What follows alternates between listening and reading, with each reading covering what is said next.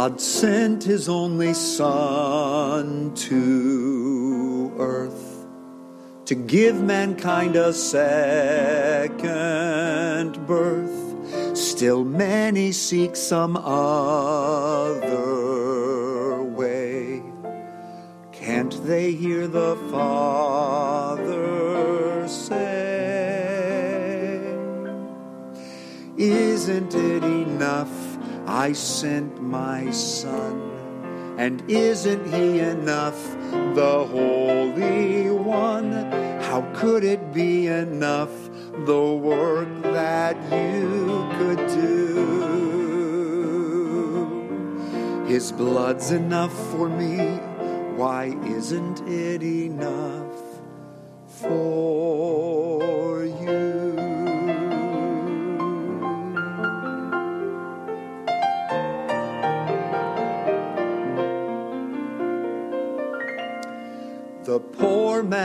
begging on the street, the rich and poor alike, both need to come to Christ, the only way.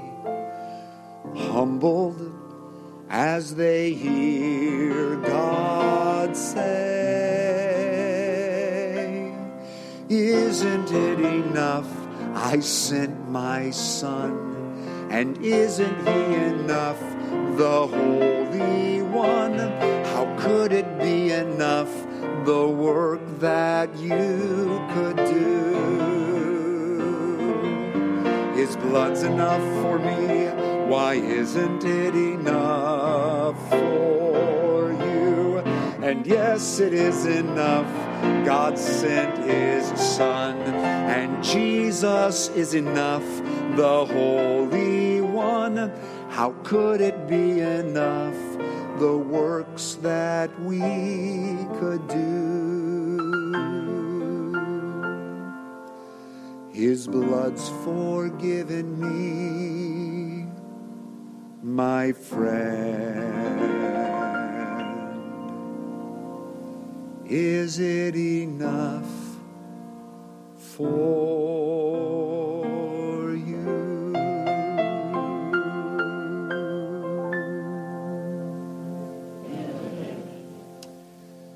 And the blood of the Lord Jesus Christ is enough. Enough to pay for your sins and my sins, the sins of the world.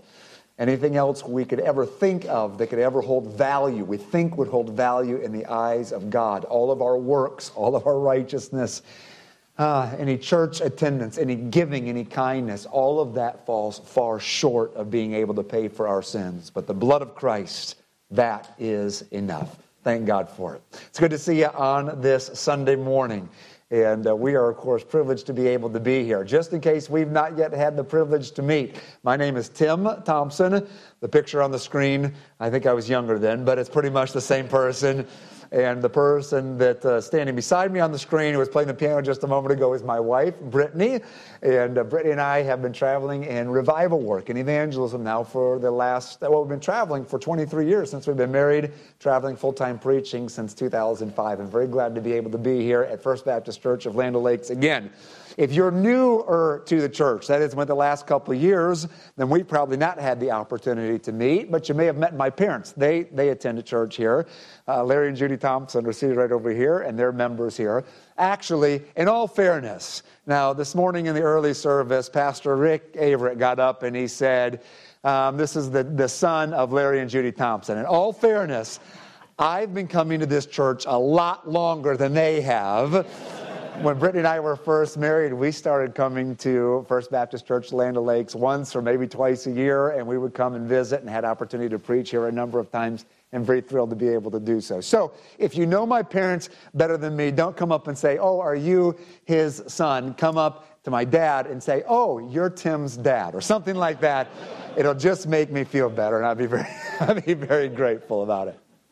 Brittany and I have four boys. Seth is in the service. Seth, do you mind just uh, so people know who you are? This is Seth. And Seth is 16 years old, and then we have three other boys, and they're wreaking havoc in kids in kids services and in nursery. So uh, Samuel, not that you'll remember, it's not really important, but I'll just tell you anyway. Samuel is 10, Asher is eight, and then we have a two-year-old Isaac, and he's in the nursery, and he was God's surprise gift to Brittany and I um, when we were past the age that we thought it would be prudent to have a child. So we were, I was 42 when, uh, when, when Isaac was born, and um, I realize now why God gives children to younger people because the later nights and everything. So anyway, four boys, we're thankful for all of them. We traveled about nine, ten months out of the year. We're on the road. Very grateful to be able to be here. We're really thrilled to have Andrew and Carissa Henry with us this week. Andrew's an evangelist and has agreed in this year to travel with us on sev- in several of our revival meetings, and he helps with the uh, choir and singing, and we'll be speaking to kiddos throughout this week in the evening services when we dismiss children from the uh, service um, throughout, throughout this week. So I'm thrilled for them to be here with us. You'll enjoy getting to know them. They have a five month old baby girl her name is April, and she's as cute as can be. And I think she's over in the nursery else with Mama right now, one, one or the other. Hey, speaking of their being with us, this week we're doing something that um, I don't know if it's common, if you all have done it very often here, but we are this week, and we're going to have a revival choir. Meaning, in every service this week, tonight at 6 o'clock, and then 7 o'clock Monday, Tuesday, and Wednesday, the choir is going to be singing. And the neat thing about the revival choir is it's open up to people who are not or cannot be members of the choir normally. Maybe you have responsibilities where you're not able to be involved in the choir normally, but you enjoy singing. This is the opportunity for you to join. If you're a part of First Baptist Church Land Lakes, and we usually say ages 15 on up, then you are welcome to come and be a part of choir. So choir practice, here's the way it works. You'll have a choir practice. Is it at 445? Okay, so 445 tonight. And uh, so you'll have choir practice tonight, and it'll go about 45 minutes to an hour. And then every night, Monday, Tuesday, and Wednesday, we'll meet a half an hour before the service. And even if you're not able to make it, maybe because of your job, you couldn't get here at 30 minutes before us, you're thinking, oh, I can't be involved. Well, if, if you can get here by service time, they will work on the music. You'll work on the music tonight, most of it, and then it'll just refresh your minds and, and learn a little bit more as the week goes on. So tonight at 445, and then every night a half an hour before the service. So 6:30, or I like to say at 6:29, choir practice will start. And uh, you can be you can be involved in choir even if you're not normally. And I hope that you will be. You'll enjoy it. It will be a help to the services and uh, you'll have opportunity to praise the Lord as uh, the service, as, as we go through the service in your choir special. So, Brother Andrew will be leading that. If you have any questions about it, you can come see him. He'll be able to give you any answers that you need to know. And anything he doesn't know, Pastor Rick Averett will know. And anything Pastor Rick Averett doesn't know, then Pastor Peterson knows. And so we'll, we'll be able to figure it out one way or another. It's good to see you this morning. Glad that you're here, and we are thrilled to be able to be here. Take your Bibles, please, and let's go to the book of Revelation. We're going to be in Revelation chapter number four this morning.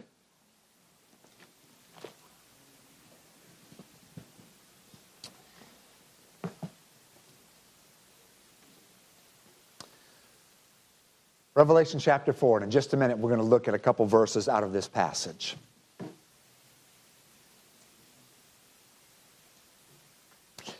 While you're finding your place, let me just reiterate one more time that this is a revival week.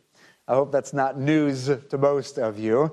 That is, that we're having special services this week. And, and this week is on purpose. It's designed on purpose to be a help to First Baptist Church of Land Lakes. Now, if you know people in the area that uh, don't attend a church or that go to a different church, then we would love to be able to have them out to the services throughout this week. And I mean that sincerely. I'm an evangelist. That is, God has called me to declare, to preach to people the gospel, how, they can have their sins forgiven because of what the Lord Jesus Christ has done for them, how they can have eternal peace with God and live forever with God in a place called heaven.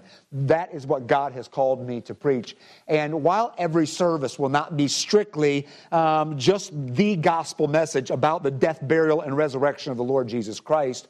The gospel will be given both in song and in word in each service. So if you know people who do not know the Lord, who are not saved, or as far as you know, they are not, I want to encourage you, especially this week, to invite them out. We found this to be true, maybe you have as well.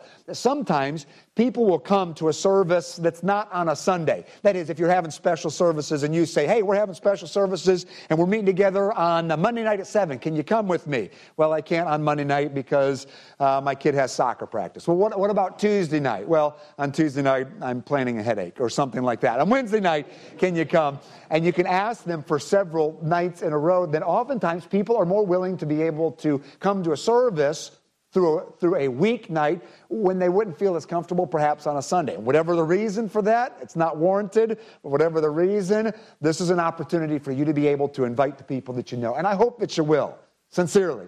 Invite people to come this week. And then I'd encourage you to pray about this week. Ask God to speak to your heart this week. Ask God to speak to your family. Ask God to give me exactly what it is that I need in order to be able to preach what it is that you need. I mentioned just a moment ago, this week is designed for First Baptist Church of Land O'Lakes. This is a good opportunity. A week like this is a good opportunity for us to push away from all of the noise of the world around us a little more often than what we normally, what we normally do. And to be able to gather together and wipe off the dust of the things that surround us on a regular basis that aren't necessarily bad, but they're not eternal. That is, they're temporal. It, it, it's paying bills and uh, working at the job and talking to family and relationships and neighbors and household chores. It's a good opportunity for us this week to be able, for a time, to press away from those things and gather together and be able to refocus our attention on eternity. And I hope you'll take full advantage of it. This week is designed for you, and First Baptist Church will be helped by this week. And I don't say that because I'm the one that's preaching. I'm saying it because what we're going to be learning uh, this week, where we're going to be looking this week, is from the scriptures. And everything that God says is absolutely true, and it will be a help to you. So please come to every service that you possibly can. It's super important. I mentioned this in the early service. Look, if you if you have a job that keeps you out of the services, that is because of your your work. Services again are at seven o'clock Monday, Tuesday, Wednesday. So maybe your job is a second shift job and you work late into the night or whatever. Look, I understand. Just quit your job and come to the services. come, or you can get fired. I don't care. Either way. Um, no, I'm, I'm teasing, of course kind of. Uh, but I do hope that you'll come to every service that you possibly can. I would, I would encourage you to even consider if you do work in times of service, and I don't know what your job situation is, and I'm not even saying you should do this, um, but if you could, you might ask the Lord and consider asking your boss if you can have a little bit of time. Services will normally be about an hour in length. They'll start at 7, be finished around 8, 8.15 typically within, within that block. So even if you work in the evenings, you could find out Perhaps you could ask, hey, could I come in earlier? Could I come back after the services? And uh, make, make, it a, make it a priority. Where you say, Brother Tim, do you really think that highly of your preaching that you think we should come? Again, this, this week is not based upon my experience or my ability. This week will be built on what God has to say to you, to your family, and to this church. And that's valuable. That's important. So please come to the best of your ability and let's anticipate seeing what God is going to do in our hearts. All right? All right, let's go to the book of Revelation, chapter number four. And uh, many of you, I'm, I'm, sure, are confident, are familiar with the book of Revelation. But just in case you're not, let me just kind of give you the overview of why this revelation is in the Bible, why God gave it to us, at least according to what we can see. The first three chapters of the book of Revelation are basically a, uh, a series of letters that the Lord Jesus Christ wrote to different specific churches. And when he wrote these letters, he would tell each church individually the things that he saw in them that either caused him concern or else he was pleased regarding. And so Jesus Christ himself writes to these different churches and instructs them in what they're supposed to do. And then when you get to chapter 4 of the book of Revelation, everything changes. It goes from instruction from Christ to a group of churches to, in essence, a narrative that unfolds. That is a storyline where God begins to tell us a story. But the special thing about the book of Revelation is that it's not just a storyline like an average storyline. This is a storyline regarding the future where God actually opens the curtain a little bit so that we can get a peek into what it is that's going to take place in the future, both on earth and in heaven. Now, in the first part of Revelation chapter 4, we have a scene that unfolds for us where God reveals to us a future event where all those who have trusted the Lord Jesus Christ have gathered together in heaven. Now, in just a minute, I'm going to read two verses for you. But before I do, I would like to do my best to be able to paint a little bit of a picture, to let you see what it is that God intends for us to see as He writes this for us. So, for some of you who haven't used your imagination in a long time, hey, dust it off a little bit. If you're a little bit tired this morning, this is the time to shake yourself and uh, pay attention. I'm going to do my best to unfold, to, to, paint this for us so that we can get a, a, a feeling, a sense of the scene that is around us and then learn from this what it is that God has for us to learn. In the Bible, there are two types of passages. One type is informational, where God teaches us truth, truth upon truth upon truth upon truth. Think the Apostle Paul when he wrote letters to the different churches and he said, This is true, therefore this is true, therefore this is true, this is, therefore this is true. That's informational. And then God gives us narratives, He gives us storylines. And I will tell you, this is true. When you read or when you listen to preaching, if you can allow yourself to step into the story for a moment, to smell the smells and to see the sights and to catch a glimpse of what the emotion might be, the anticipation or the fear or whatever it is that's being felt, then it allows the scripture to come to life and you begin to see and understand things that otherwise you would completely miss because you're getting what it is that God is delivering. So here's the scene. All the saved, all those who have trusted the Lord Jesus Christ as Savior from all ages, gathered together in one place. So many that with our natural eyes, we could not even guesstimate the number of people that have gathered. A large mass of humanity, all who have been redeemed by the blood, all gathered together and all standing together and looking in one direction. And as we look, what we're seeing is a large platform. In my mind, I see a, a massive platform. Perhaps as large as several of our buildings here at First Baptist put together. A large platform. And the Bible doesn't tell us this, but in my brain, just seeing it, what I see is a series of 20 or 30 steps made out of marble or granite or something of that nature that lead up to this platform. Now, on the platform, in the very, in the very center, is a throne and seated on the throne is God Himself. The glory of God emanates in such a way so that with our natural eyes, we would not even be able to look at Him and to be able to live.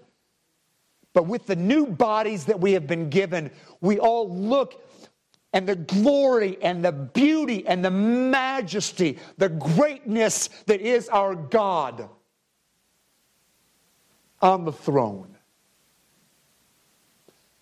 Surrounding the throne, flying around the top of the throne, there are what the Bible refers to as beasts and as they fly, they cry out, Holy, holy, holy is the Lord God Almighty. Holy, holy, holy is the Lord God. Also, around the throne, there are 24 chairs, and seated in these chairs are 24 elders. Now, we don't know exactly who these men are. We, we, we, believe that they represent the saved of the earth, and we do know that they served God with their lives because they were wearing crowns. So there's 24 elders seated around the throne. And this is the view for all those who have trusted Christ as Savior and have gathered together. Every eye is fastened. There is no care regarding what's happening around me. I, it, it doesn't even enter my mind things that will take place past this very moment because this moment is so significant as to grab and grip the attention of every person. I will tell you that in the hearts of all the people that have gathered together in that moment, there will be great anticipation because this is the moment for which we have waited when our faith becomes sight. And the one in whom we have believed without seeing, our eyes now behold. And it's a glorious moment. But there's no elbows, there's no side whispers, there's no writing of notes. Every heart, every eye, every face,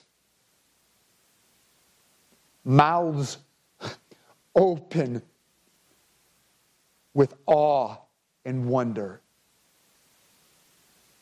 of the view that we have of our great God. Now that's the scene. When all of a sudden, as if on cue, verses 10 and 11 of Revelation 4 take place. How long we who have trusted Christ have stood and gazed upon our God and our Savior. We don't know how much time has passed, but as if on cue, verse 10 declares this the four and twenty elders fall down before him that sat on the throne and worship him that liveth forever and ever and cast their crowns before the throne saying thou art worthy o lord to receive glory and honor and power for thou hast created all things and for thy pleasure they are and were created.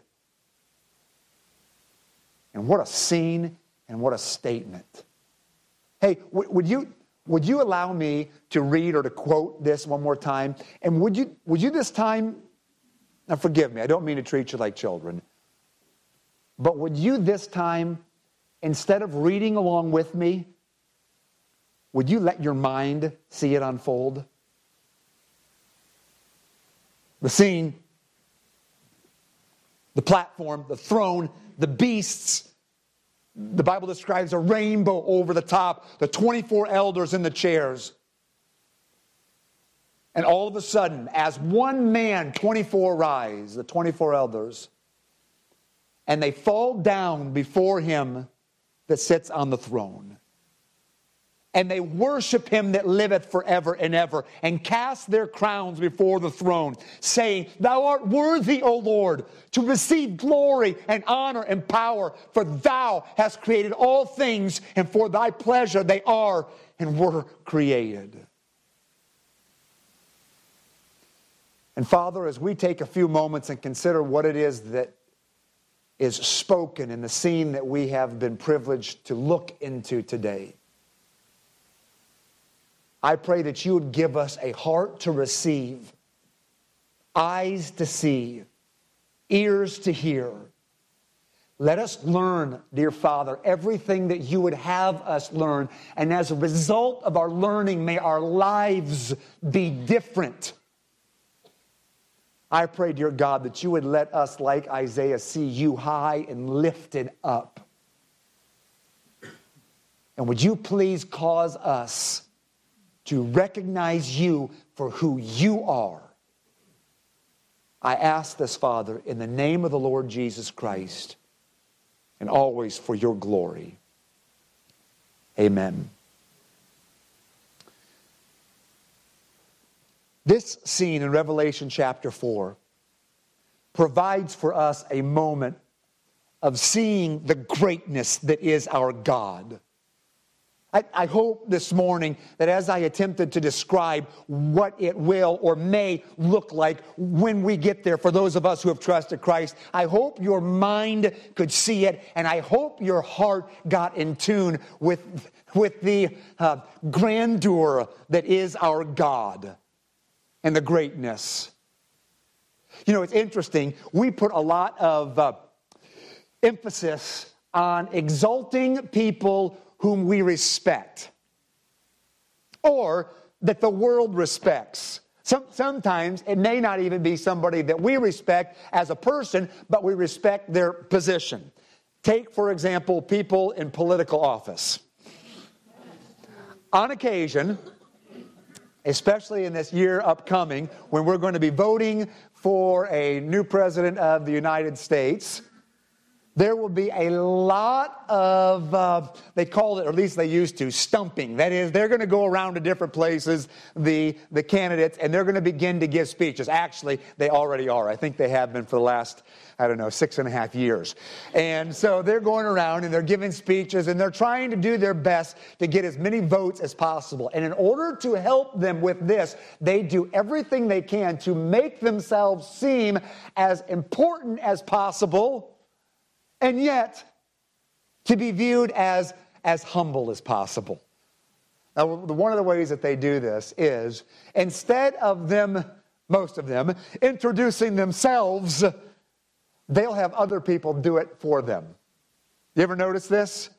Almost always before anyone of anybody uh, any uh, national clout anyone who's really known before they get up and give a speech to a group of people who've gathered together to hear them speak there will be someone who gets up and says something along the lines of ladies and gentlemen may i present to you mr or miss or mrs and then they'll give their name and then perhaps the office that they're running for. And everybody in the crowd will always cheer. When, when I, when I was in high school i went to hear the vice president of the united states speak um, this was in this was in the uh, 90s, so I'm going to date myself a little bit, but it was Dan Quayle. He was the vice president, and he was speaking at a junior college near where my family lived, and so I wanted to go hear him speak. I liked Mr. Quayle, and I wanted to go hear him speak, so I got up early and went to the uh, to the junior college, and they directed me to a gymnasium that they had set up for that event. So I'd never been to anything like this before. I come into the gymnasium, and if I remember correctly, because it was 150 years ago, um, the bleachers were down, and I think they had seats on the uh, chairs on the uh, on the basketball court, and then they had set up a make, makeshift platform at one end of the gymnasium that had a, um, if I use the term catwalk, do you know what I mean by that? Just like a built-up sidewalk that led over to a side door of the gymnasium. So I come in and I find a seat. We sit down, and up on the up on the platform, nobody's speaking yet, but there's a band up there playing music. And I did not realize this again because it was the first time I'd ever been to an event like this. That before you got to hear the main speaker, the one you came to hear, you also had the privilege of listening to all the local politicians get up and make their speeches. And so one after another, they would get up and they would try to get the crowd going and they would, they would give their, their uh, bullet points and try to get people um, all set up and ready to go. But then when it came time for Mr. Quayle to speak, he still wasn't in the building. I'm thinking to myself, I've been gypped. This is horrible. I've come all this way and I've listened to these guys, and what I wanted to do was hear Dan Quayle. what's the deal? But before, towards the end of the time that I knew was supposed to last, some gentleman in a dark suit comes up to the lectern up on the makeshift platform and he says something like this Ladies and gentlemen, may I present to you the Vice President of the United States of America. And the side door opens and in with a quick pace and a forward walk comes Mr. Dan Quayle. And he's walking down the catwalk, and people are yelling and cheering and screaming. There's a few boos, but most everybody's yelling and cheering and screaming. And he's waving to people as he walks up. And he walks over to the side and waves to people. And he points at somebody like he knows them. He's never seen him in his life, but he points to him like he knows them. And he says hello. And he comes here. People are still clapping and cheering. He's up there and he's just accepting it and a little bit of this, you know. And he is a politician after all. So he's standing here. And then finally, everyone quiets down and he gives his speech. Now, I don't remember anything about the speech that I heard on that day. What I do remember is sometime later thinking to myself, huh, I wonder why they had to introduce him. Because it's not like anybody in the gymnasium that day, when he was introduced, ladies and gentlemen, may I introduce to you the Vice President of the United States? Nobody went, oh, that's the Vice President. Oh, I wondered who it was this year. Nobody, nobody did that. They were here to listen to the vice president. So, so that the introduction was not so much a matter of, you don't know who he is, let me introduce him to you. It was more a matter of, out of respect for the position that he holds. Ladies and gentlemen, I present to you the Vice President of the United States of America. Okay. In a much more significant way this morning, not because you don't know who He is, but out of respect for who He is. Ladies and gentlemen, I'd like to present to you your God. The glory and the majesty of God that's described in Revelation chapter 4 is enough to take the breath away of any saint who has spent any time with God at all. Any of you who have ever experienced what Isaiah experienced when in his heart, in the vision, he saw the Lord high and lifted up. Any of you who have ever spent any time in the scripture and have come into contact with the God, pardon me, the God of heaven who created all things, you know that the majesty of God is significant beyond anything or anyone we could ever see. And in essence, this Sunday morning message is I present to you God. Now, I love the scene. I love what God tells us about what is going to take place in the future. I cannot wait. I'm looking forward with great anticipation to the day when I will stand with all of those who are here this morning who have accepted Christ as Savior and with those across every tongue and every nation from all time periods. And we will look with eyes fastened and heart determined as we look and view God and watch this scene unfold. I love the scene as it's declared here in Revelation chapter 4. But I will tell you that one of the things that I love about this passage is something that God showed to me a number of years ago when I was just reading through, and it was one of those moments when God did allow me access in, and I saw God for who He was, and I began to view this scene and I saw what the 24 elders did, and I heard what the 24 elders said, and it was like as if in that moment, God woke me up and said, Tim, look at what it is that I'm trying to tell you. Look at the significance of what takes place and the significance of what is said in this moment. And here, here's basically what it is. When these 24 elders cast their crowns at the feet of God and they bow their faces to the ground and they worship Almighty God, they cry out this. Now, listen to what they say. They declare, Thou art worthy, O Lord. Thou art worthy, O Lord, to receive glory and honor and power. Thou art worthy. Now, when these 24 elders make this statement, please catch this, they really do say a mouthful what they say is significant. Now, you say, well, of course it's significant because God Himself is significant. Well, that's true, but it's not only significant because of the moment, but it's because of what it also reveals to me, to us, huh, about ourselves and about God. Namely, this. I began, when I noticed this, to realize about myself, and maybe you notice the same thing about you if you're honest about it, how extremely man centered I am, even in the way that I think about God. Here's what I mean I always think about the goodness and greatness of God in relationship to the blessings of God that I've received on my life. That is, if I were to say, hey, isn't God good? You could say, Amen, because you've experienced it. We're seated in an air conditioned auditorium.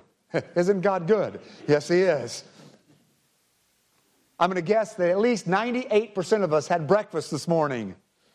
Isn't God good? Well, yeah. You have a good church that you get to be a part of. Isn't God good? You have a pastor that loves you and preaches the Bible. Isn't God good?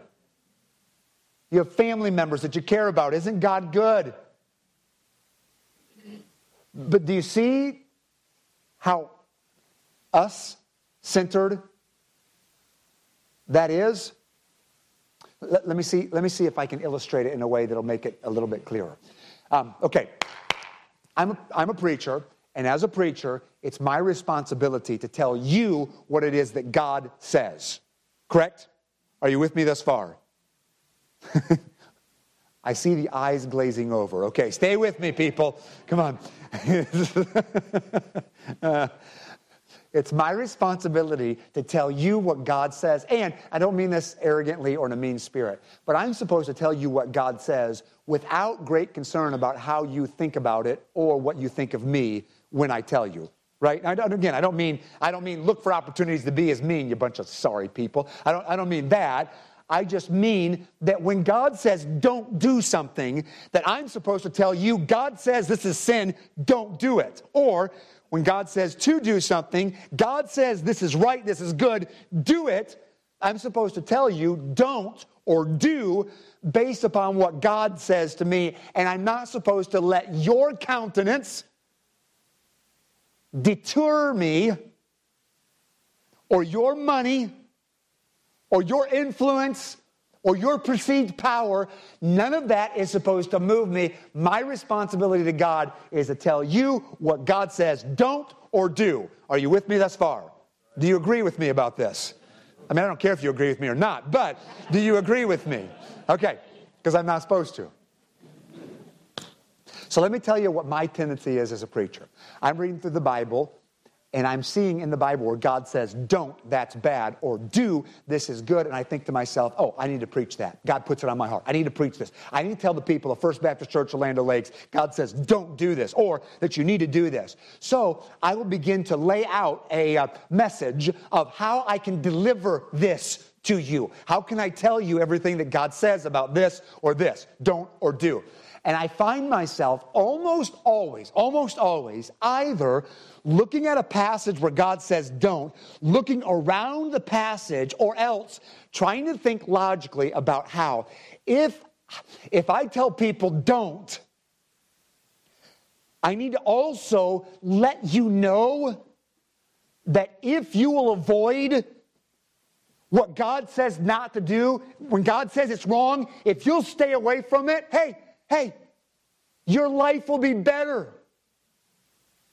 I need to make sure, I think to myself, that I tell the people that if they'll obey God and if they'll stay away from what God says to stay away from, look, you'll avoid so many scars. There may be a way that seems right unto man, but the end of those ways are the ways of death, and you don't want to die, do you? You want to live, don't you? God knows what's best.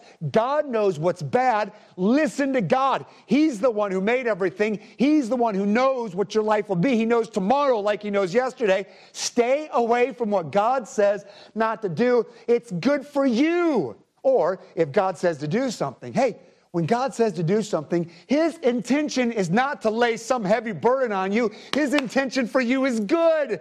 He wants you to be the best version of you that you can be. He wants you to have the best life you can have. So he tells you to do things, but don't look at him as an ogre who just wants to rule over people. No, his heart is towards you. And the very worst that God has to offer to you is better than the best that sin has to offer to you. So your life will be better if you'll do what God says. Now, let me ask you a question. Is that true? Do you avoid heartache if you stay away from what God says to stay away from? Yes or no? Does God promise blessing to those who live in obedience? Yes or no? If you seek first the kingdom of God and his righteousness, will your needs physically, can God, will God meet those on your behalf? Absolutely, that is true. Okay, but friends, listen to this in Revelation chapter 4, verse 11, when 24 elders fall down before him that sit on the throne and they cry out, Thou art worthy, O Lord. What they are doing, in essence, is saying that there is a deeper truth that you and I need to come to grips with and allow to sink into our hearts and into our minds and to begin to live our lives from this truth that the worthiness of God, of having our power or honor from us, that is first place where what he says matters, or praise from us. Having that from us is not based on what it is that we receive from him. It is based primarily upon the fact that he is who he is, that he is God. Sometimes as a preacher, I feel a little bit like a cheerleader who's trying to encourage people to do right. Okay? Now, forgive, forgive the silliness of this illustration. Do you guys, do you guys know what Hostess Twinkies are? Okay, the sixth food group. No, I'm just kidding. Not, not really. I actually don't prefer them. But um, Hostess Twinkies. So sometimes, okay, sometimes as a preacher, I feel like um, I'm standing in front of people with a Hostess Twinkie, and I'm saying, hey, do you see this? Do you see this? This is good. Oh, smells good. Mm, I've tasted this before. You know what this is? This is the blessing of God. And hey, listen to me.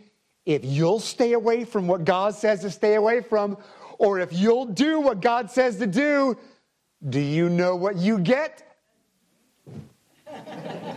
the blessing. Now, you want this, don't you? Yes, you do. Shake your head. Yes, yes, you do. And if you will obey God, I'm telling you, you can't get any better than this. Boy, the illustration breaks down. You can't do any better than this. This is the blessing of God. This is so good. Now, you obey. Hey, listen, listen to me. You obey God, you do what God says, and you can have the blessing. Are you ready? Are you ready? Church is almost over. Are you ready? Are you ready? Go serve God. Go serve God, and you can have the blessings. Now, forgive the silliness of the illustration, but sometimes it's almost how I feel. Hey, hey, hey, listen, listen, listen. God wants what's good for you. He wants your life to be good, for you to avoid the scars of mistakes, for you to enjoy every blessing that He wants to give to you. Okay, but listen to me. The fact of the matter is, is that God is worthy because He's God not because of the blessings that He has given to us. Can we praise Him for the blessings He's given to us?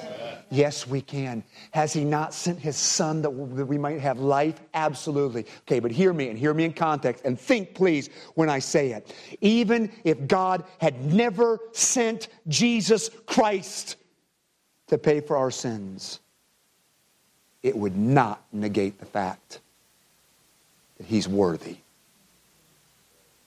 He's worthy because He's God. And if I am sick, He is worthy. If I am healthy, He is worthy. If I am rich, he is worthy. If I am destitute, he is worthy. If my friends love me, he is worthy. And if my family forsakes me, he is worthy. He is worthy because he's God. So somebody says, Tim, what difference does it make? If I serve God because he's worthy, or if I serve God for the blessings, we already know that he's promised blessings. What difference does it make? Either way, I'm following God. If I'm thinking to myself, I'll obey God because I trust that God will give me a better life than what I could live on my own. What difference does it make if that's my motivation or if my motivation is, ah, he's worthy? Okay, here's, here's the difference.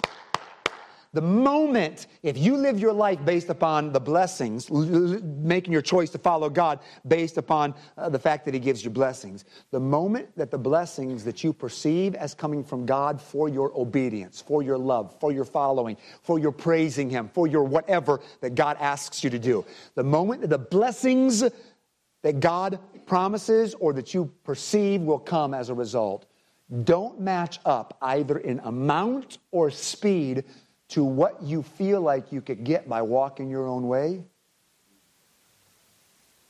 then the temptation to follow your own way is going to be huge. Are you listening still? But if my choices, praise, honor, power, if all of that is given to God on a daily basis, on a choice basis, based upon the fact that He's worthy because He's God, then my decisions are made, regardless of what I will or won't get. Do, do you see the difference? Okay. Um, Husbands, quickly. Husbands, did you know that God gives instruction to you on how to treat your wife? How many of you, how many of you who are married are aware that God gives instructions to husbands on how to treat their wives? You're supposed to love your wife as your own self. Uh, love him as love your wife, not him, her. Whew, in this day, um, love your wife as Christ loved the church. And you're supposed to dwell with her according to knowledge and impossibility without God, if ever there was one. Um, so all of these things, this is, this, is, this, is what, this is what God tells us. So this is the, hey, do this. This is the, do this. Okay. So this has never happened to anybody in this room, and it's never happened to me. I understand that, you understand that, but both of us, men, we've read books about this. And let's just say in some of the books that we've read that there's a story about a wife who knows how to push the buttons of the husband. Now, it's never happened in your life. I understand that.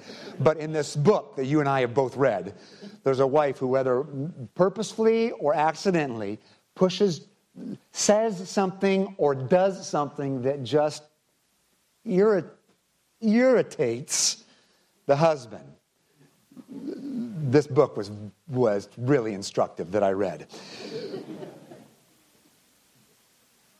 So if a husband in that moment, when the wife suggests that he's lost or, or questions his ability to drive, um, or suggests that the list has been on the refrigerator long enough and really should be, I mean, just things that I read about in that book.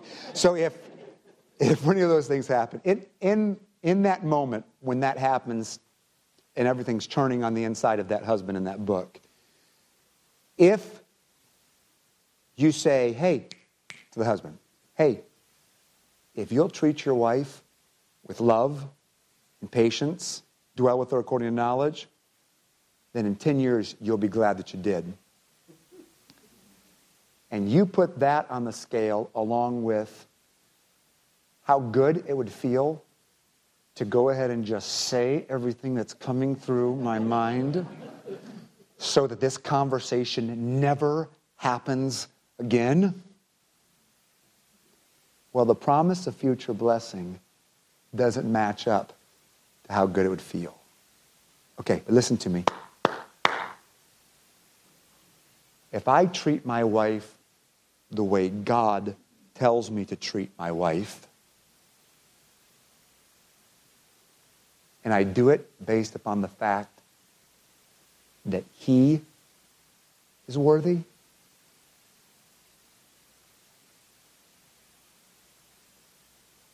then how she responds, or how much of a blessing, or how big of a kiss, none of that matters. Primarily because God is worthy. Do you, can you see the difference this would make? So, whether the boss sees how you're working or not, oh no, God's instructed me. He is worthy. Remember Joseph, Potiphar's wife? His response? How could I sin and do this great wickedness against God? Why? Because he's worthy. Can I give you one other quick illustration and our, our time is finished? Um, and this is not meant to be a twisting of the arm, but please hear me all the way through.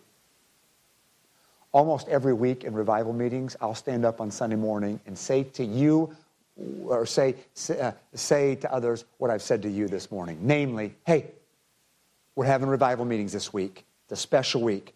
I don't know if you normally come back on Sunday night, but come back tonight at 6 o'clock. Even if you don't normally, I don't know what your normal habit is, but come back tonight. Hey, and Monday, Tuesday, Wednesday, come. Even if you have to quit your job or get fired, get here, be here. Why? Well, because this week is designed for you. It will benefit your church. It will help you. This is what God wants. This, this will be good. Come to the services. And almost every week, I stand up and I encourage people. And I mean it.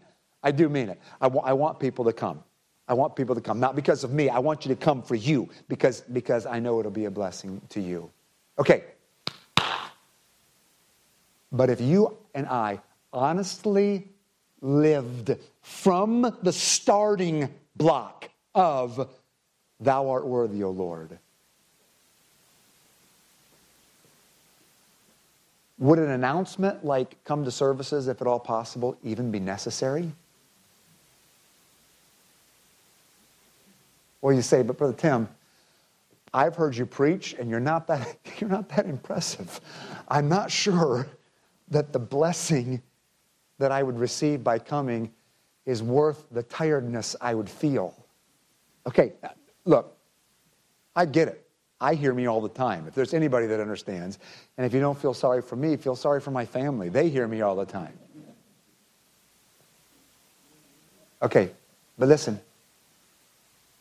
this is not. This is not about me. Are you listening? This is really not about how big of a blessing you can get out of this week, though I hope you do. This is a decision like every other decision that ought to be based upon the fact of, Thou art worthy, O Lord. So, and I mean this honestly, if you're not planning on coming back tonight or the rest of the week, listen, I mean this, I mean it. Just ask God. But ask Him honestly. Don't, don't, don't say, Amen, God is worthy, Amen, God is worthy, and then not realize that when I recognize that God is worthy, what I mean is He's worthy of all praise, all honor, all power, every decision, every obedience. He is worthy of it all. And if God tells you not to come, then don't. And I mean it. Don't come. Obey God. But if God, through His Word or by His Spirit, says, yeah, you should go.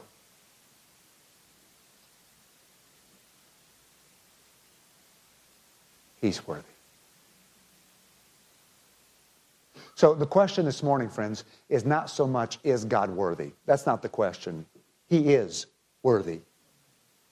The question this morning is this Do you recognize God as worthy? Do you live from the starting block, from the diving board of Thou art worthy? How I make my steps, how I make my choices is based upon this first. You're worthy, and you're worthy because you're God. That has always been, it will never change. And if I receive good or evil at the hand of the Lord, still, He is worthy. And He is. Father, in the name of the Lord Jesus Christ, I come to you this morning. My heart and my head are bowed before you because you are certainly worthy, O Lord. You're worthy to receive glory and honor and power. And it would be my privilege, oh God, while here on this earth, to join with 24 elders who bow down before your throne any good that has been accomplished through my life to be cast at your feet, the one from whom it came, and to recognize the fact that thou art worthy, O Lord. And unashamedly, Father, for your glory and for your honor and for power being given to you uh, from this group of people, I ask you that you would please press this truth deep into our hearts and into our conscience so that it does become the baseline for our decisions. And then to be able to bless your name and to praise you for the extra blessings you give, that will be our privilege. But regardless of what we receive from your hand, you are worthy, O Lord. Now, please help in this brief invitation time. Teach us the things fully that we need to know. I ask in the name of Jesus. Our friends, with heads bowed and eyes closed, before Pastor comes and closes the service, however he sees fit, I have a couple questions I'd like to ask. If you would, um, keep your eyes closed just so nobody feels any social pressure, but, but please do stay attentive. How many this morning would say by an uplifted hand, the Tim, this morning I see, I see again, or I see perhaps for the first time, how the worthiness of God should affect or impact my life. I cannot say that I have been living from the starting block of He is worthy, but I see that this needs to be the bedrock upon which my life is built and my choices are made. And I want today to be a turning point. I want to begin to recognize the fact in my life that God is worthy because He is God, and that will never change, and my choices should reflect that. I wonder how many this morning would say, God spoke into my heart, and there's a decision that needs to be made. Would you slip up your hand if that's true for you, and let me pray with you about it? This is something that I've needed. This is something God has shown to me, and I see the importance, the value of it. Okay, you can put your hands down. Would others join these? Tim, I cannot say that this is where I've been living my life from, but I see this morning that He is worthy, and I want to live my life from this starting block. God is worthy because He's God. If you've already raised your hand, you don't need to raise it again. But if God has dealt anyone else's heart this morning, would you just simply slip up your hand and let me pray with you? Okay, several more hands, and God bless you. Let me ask one other question. A couple times this morning, I've mentioned about the work of Christ on the cross on our behalf. That God, though He is worthy without ever giving us anything good, has in His goodness, because it's a part of His character, sent His Son to die on the cross, to shed His blood, to pay for our sins. Christ, who is perfect, paid for our sins so that our sins could be forgiven and the Bible says that all who will trust in Christ, who will receive the Lord Jesus, that what he did on the cross would pay for their sins, would be applied to their sins, and we can have sins forgiven and be made right with God. I wonder if this morning there are some with us who you've not yet made the decision to trust Christ as Savior to receive Him, to be the one who can forgive you from your sins and make you right with God. And I wonder this morning if you'd say, That's what I need, or I have questions about it. Would you slip up your hand if that's true for you? Anyone like that? I've not yet made the decision to trust Christ, but I need to, or I have questions about it. Please pray for me. Just raise your hand high enough for me to see it. I don't want to miss anybody. This is so valuable, so important. Okay, I don't see anyone raising their hand. If there's someone here who you have questions about it after the service, please come and see us. We'd be glad to talk to you about it. Would everyone look up this way? Hey, thank you. Thank you for your kind attention this morning. In just a minute, Pastor's going to come.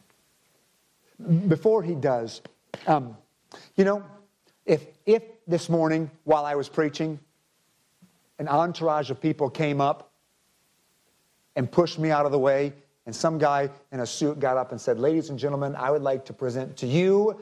And then they announced the name of a person who holds a position in high leadership in our nation and someone, someone that you respect. My guess is that you, along with others, because of the position that person holds, we would stand and perhaps we would clap. How much more significantly should our response be when someone of no significance stands and says, Ladies and gentlemen, I present to you God. We may not stand and clap, but it ought to cause us to join 24 elders who bow heart, head, and if physically possible, knee. And we worship him that liveth forever and ever. And we declare, Thou art worthy. So I think it would be appropriate. It would be right. It would be good if we take just a moment and do exactly that. Let me pray one more time.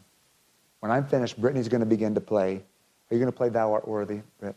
She's going to play a song called Thou Art Worthy.